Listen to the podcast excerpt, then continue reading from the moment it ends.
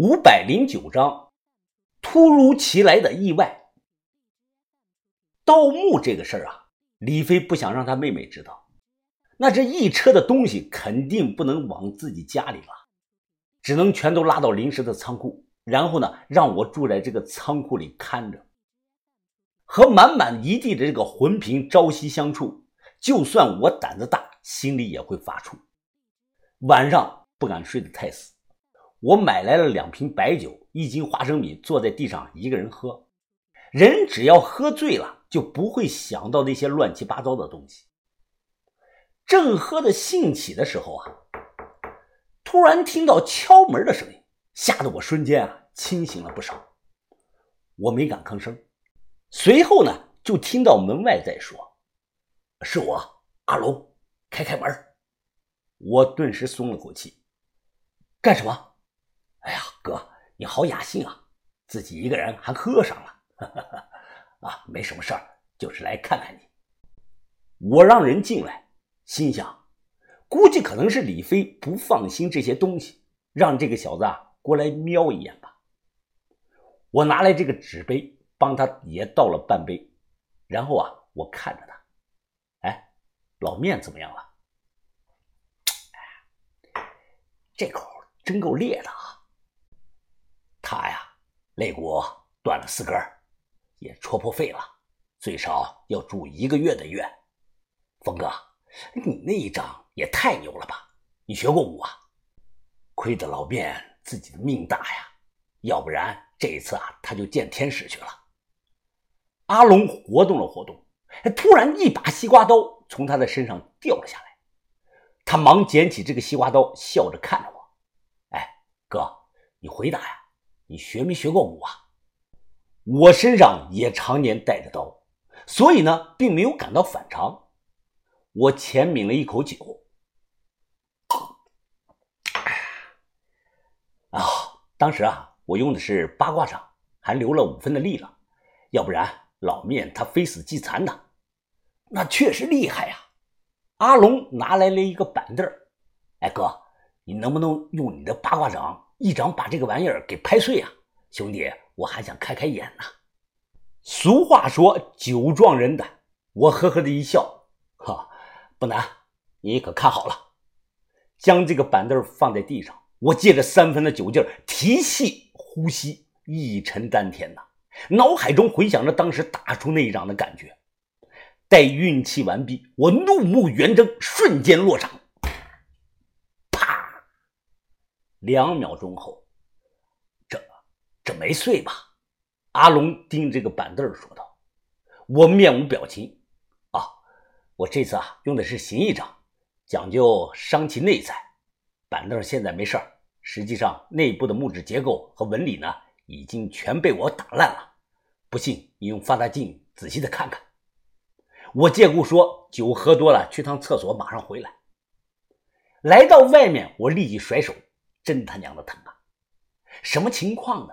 难道打老面的那一掌是我的人体潜能吗？我三年苦练，为什么最终换来的是昙花一现呢？那个瞬间，凌驾于别人之上的那种力量，让我十分的迷醉。那一刻，我真感觉自己是天下最强的男人。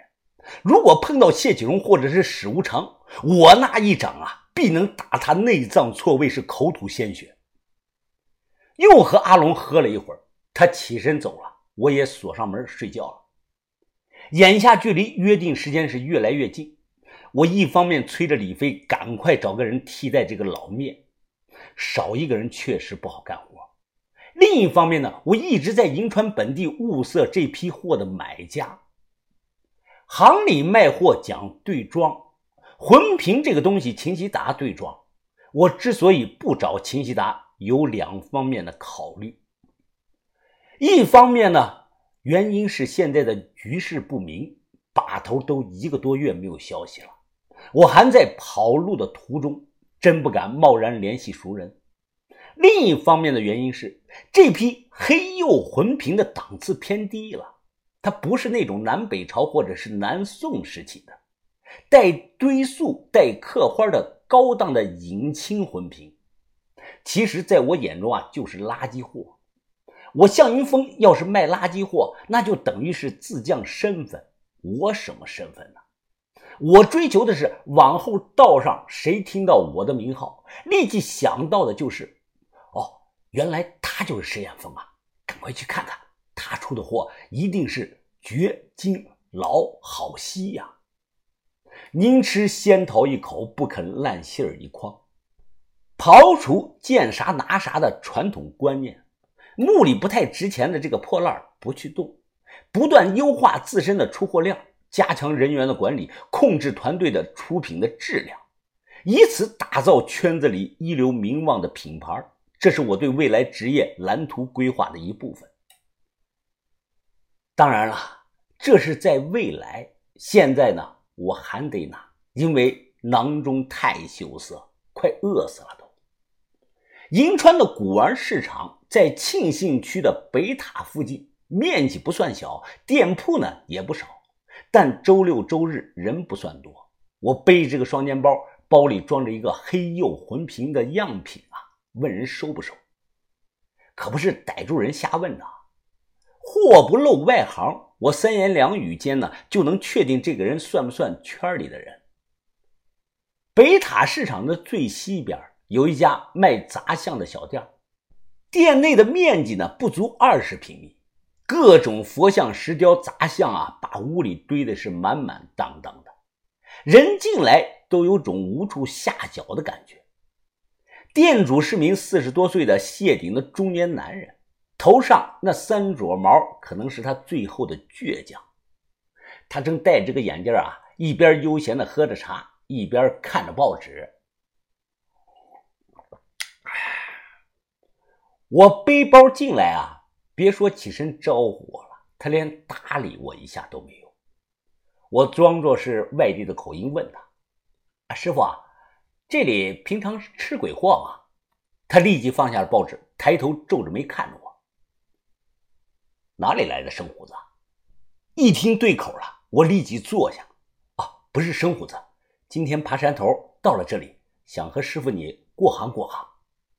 生虎子指新手。”爬山头的意思是外地过来的行里人，过行过行呢，意思是想和你做单买卖。说完，我掏出魂瓶摆在了地上，他看了一眼，笑着看着我：“你爬山过来的？我当你有多么猛的货呢？原来是颗烂萝卜啊！烂萝卜呢，就是垃圾货的意思。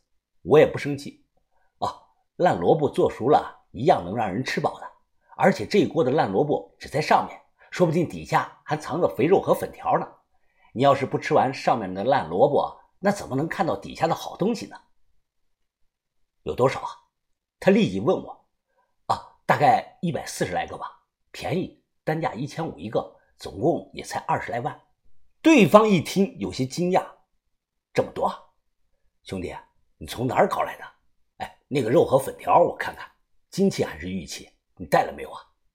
我马上摇了摇头，啊，不方便带，得先吃完这个萝卜才能看呢。他皱眉，陷入到了思考。我也不催他，只是拧开了瓶子，喝了口水。我哪来这个肉和粉条的？我就是有个破大铁缸。但我也不是在骗他，我手里没有，地下有啊。你等我搞出来再给你看，不就完了吗？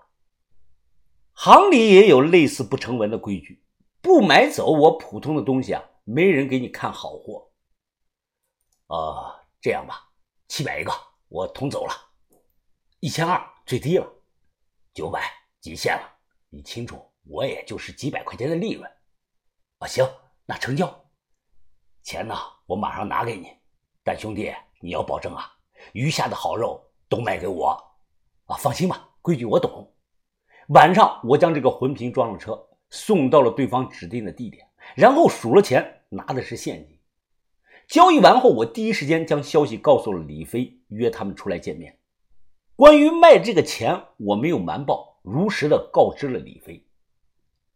才这么点啊，几个人分一分，才小几万块钱。见面后，李飞啊不怎么满意。飞哥，你别急啊，天底下哪有那么多的好东西啊？只是一个好的开始，而且我都联系好了，之后咱们再出货也有稳定的销路了。